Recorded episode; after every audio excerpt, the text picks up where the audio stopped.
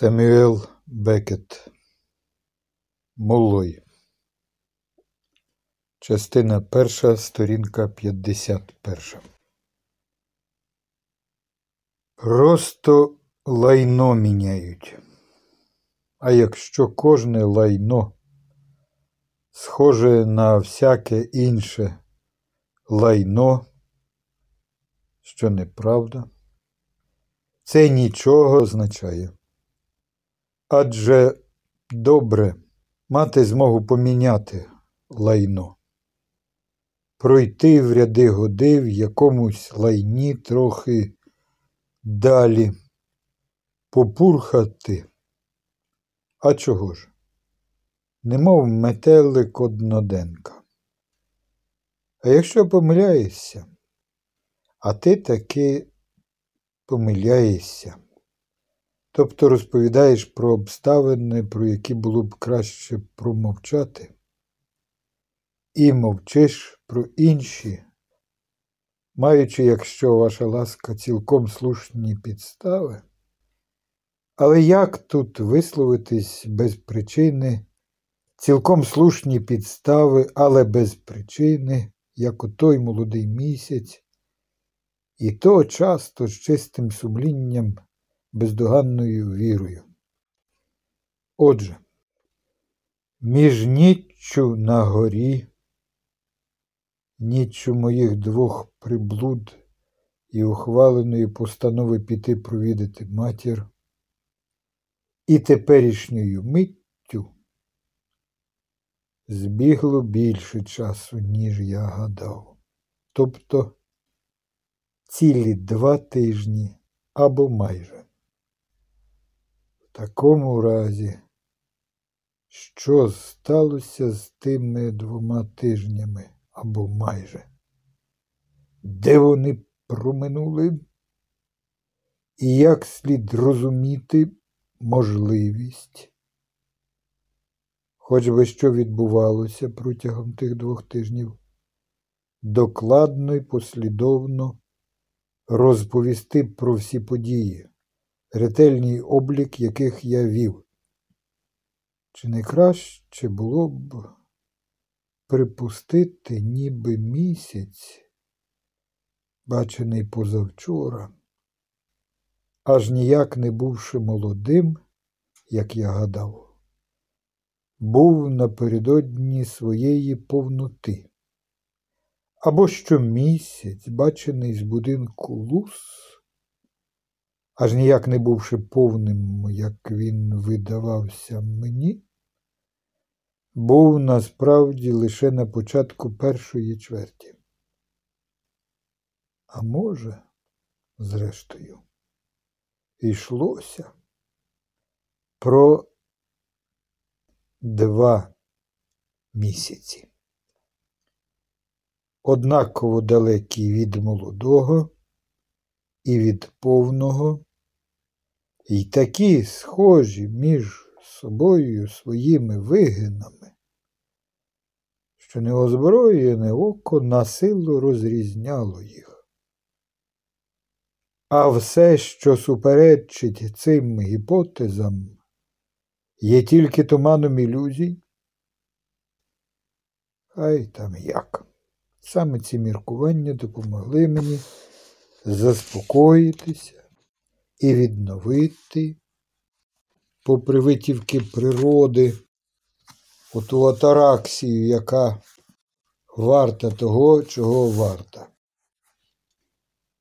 І водночас мені спало на гадку, яку знову побивав сон, що мої ночі були без місяця, що місяць ніколи не бачив моїх ночей.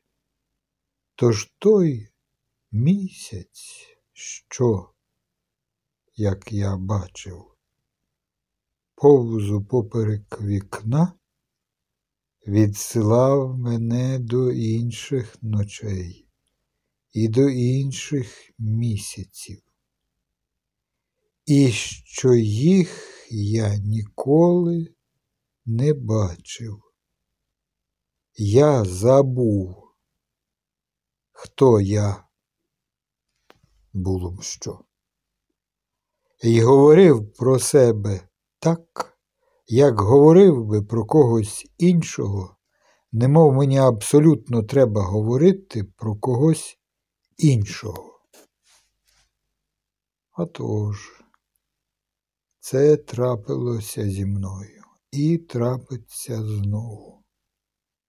Я забуваю, хто я, і вважаю, наче міняюся не я, а хтось чужий.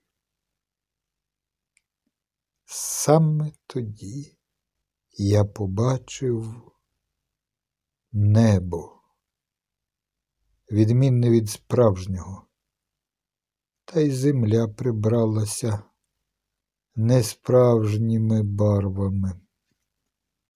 Це здавалося відпочинком, але й нітрохи не було ним.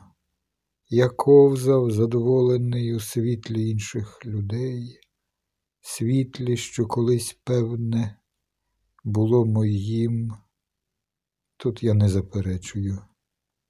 А потім з'явився страх повернутись. Я не скажу куди. Я не можу, мабуть, до відсутності. Треба повернутися туди. Це все, що я знаю. Недобре лишатися тут, недобре покидати це місце. Другого дня я вимагав свій одяг. Слуга пішов розпитати про нього. Повернувся з новиною, що одяг спалили. Я й далі вивчав кімнату. На око то був досконалий куб. Крізь високе вікно видніло гілля. Воно легенько похитувалось, але не завжди. Інколи його струшували раптові пориви вітру. Я помітив, що світиться люстра. Мій одяг, казав я, мої милиці.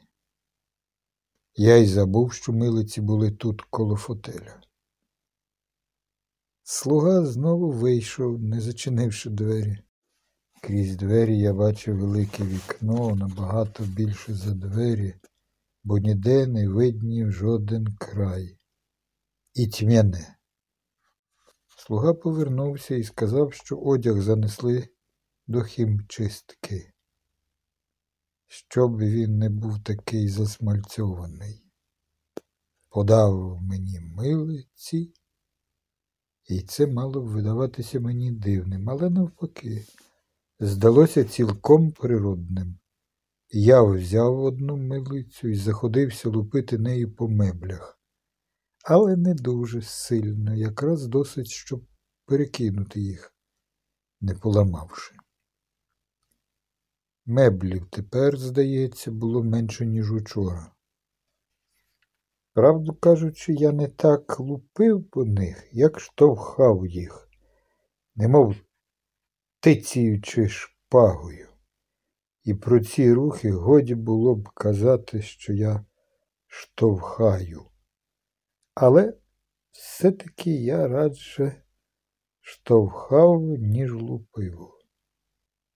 Але, пригадавши, хто я, враз відкинув милицю і нерухомо сів серед кімнати, вирішивши вже нічого не запитувати і не вдавати, ніби я лютую.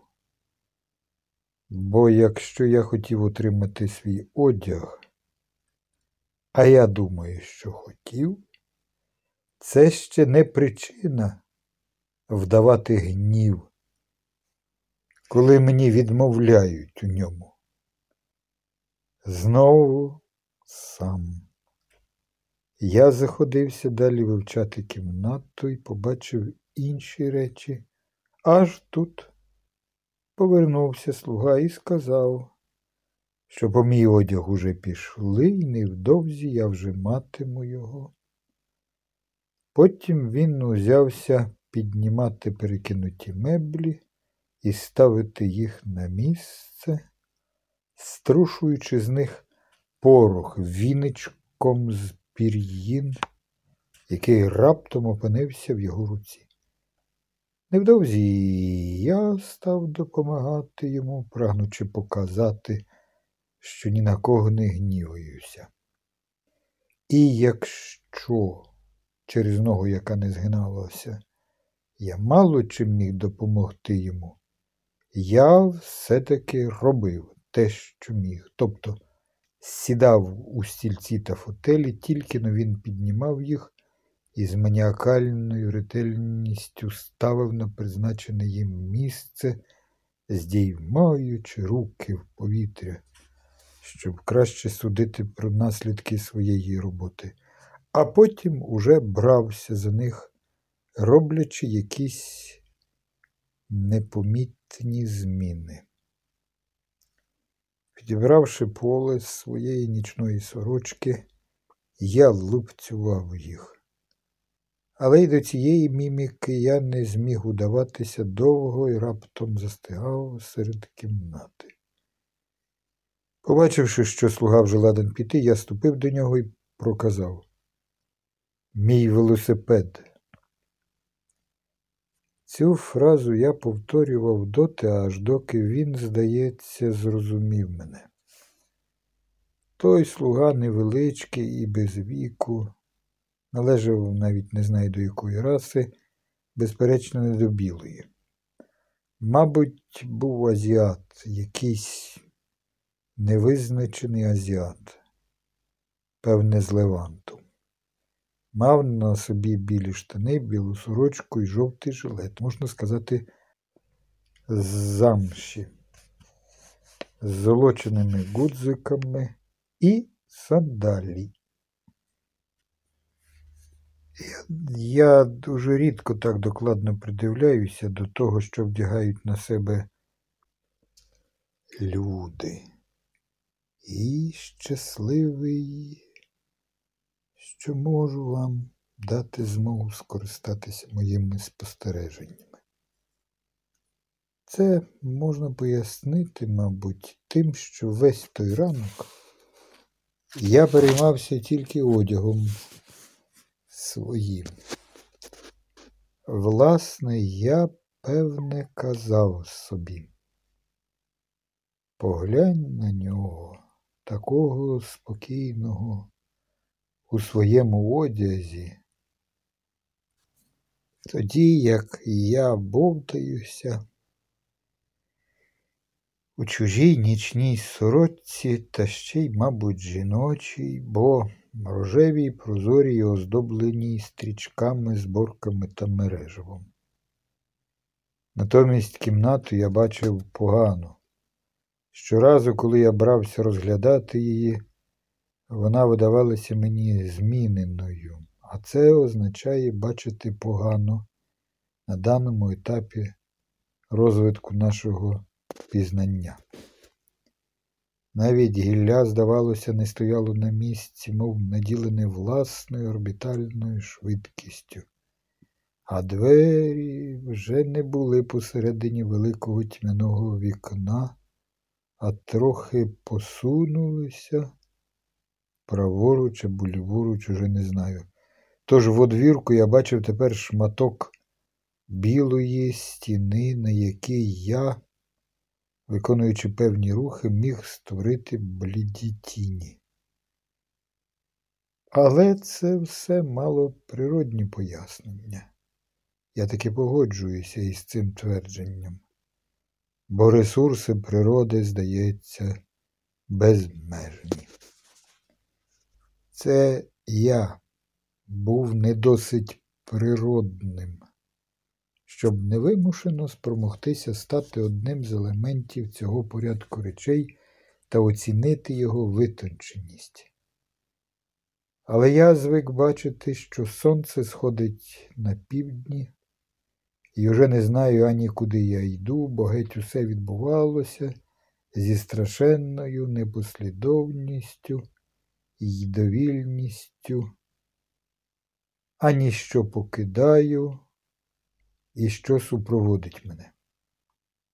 Погодьтеся, за таких обставин піти до матері не так уже й легко, важче, ніж піти всупереч власній волі до луз або на пошту, або в інші місця, які я відчував, чекають на мене.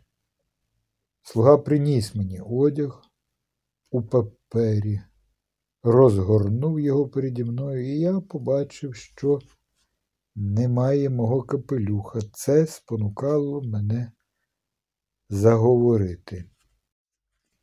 Мій капелюх! Зрозумівши, чого я хочу, він пішов і повернувся невдовзі з моїм капелюхом. Тоді мені вже нічого не бракувало, хіба що шнурка, щоб прив'язати капелюх до петельки, але я впав би у відчай, намагаючись пояснити йому цю обставину, і тому не сказав ані слова. Старий шнурок завжди можна знайти де-небудь, шнурок не вічний, як власний решта одягу. Ну, а щодо велосипеда, я твердо сподівався, що він чекає мене десь внизу, можливо, навіть перед під'їздом, готовий далеко завести мене від цих страхітливих місць. Я не бачив, яка мені користь нагадувати ще й про нього, накидати собі та слузі нове випробування, якщо є спосіб уникнути його. Ці міркування принеслися в моїй голові досить швидко. В присутності слуги я перевірив свої кишені. Загалом їх було 4 і відзначив, що там дещо зникло. Зокрема, не стало смоктального камінчика. Але камінчики для смоктання можна дуже легко знайти на наших пляжах за умови, що знаєш, де їх шукати. І я вважав за краще нічого не казати про це. Тим паче, що після години балачок він міг би піти в сад шукати мені камінчик, цілком непридатний для смоктання. Цю постанову я теж ухвалив, так би мовити, миттю. Щодо інших речей, які зникли, то навіщо й говорити про них? Адже я не знав достеменно, що пропало. Може, їх забрали ще в комісаріаті, без мого відома. Або ж я загубив їх, коли впав, а може якоїсь іншої миті. Можливо, я просто викинув їх, бо інколи, як я відчуваю досаду, на мене щось знаходило, і я розкидав усе, що мав із собою. Тож навіщо й говорити про них? А втім, я вирішив відкрито заявити, буцімто в мене пропав ніж, чудовий ніж. І я сказав про це з такою переконаністю, що отримав чудового ножа для нарізання овочів, так би мовити, не іржавного. Але небагато збігло й часу, як він поіржавів.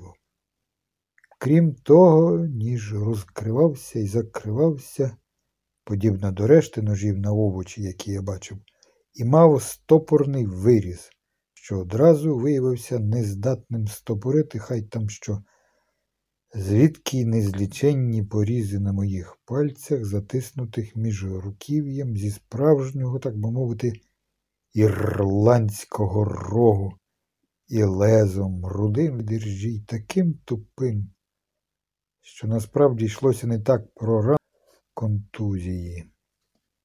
І якщо я так довго розповідаю про цей ніж, то тільки тому, що, гадаю, я завжди мав його серед своїх надбань.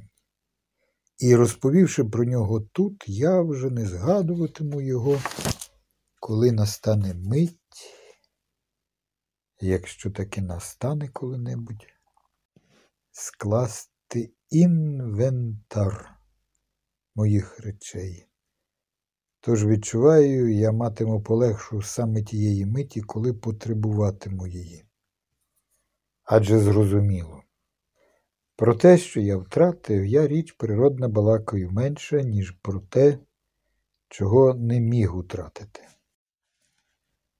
А якщо я, здається, не завжди дотримуюся цього принципу, то тільки тому, що інколи він тікає від мене і зникає, так само, як і тоді, якби я ніколи не відмовлявся від нього.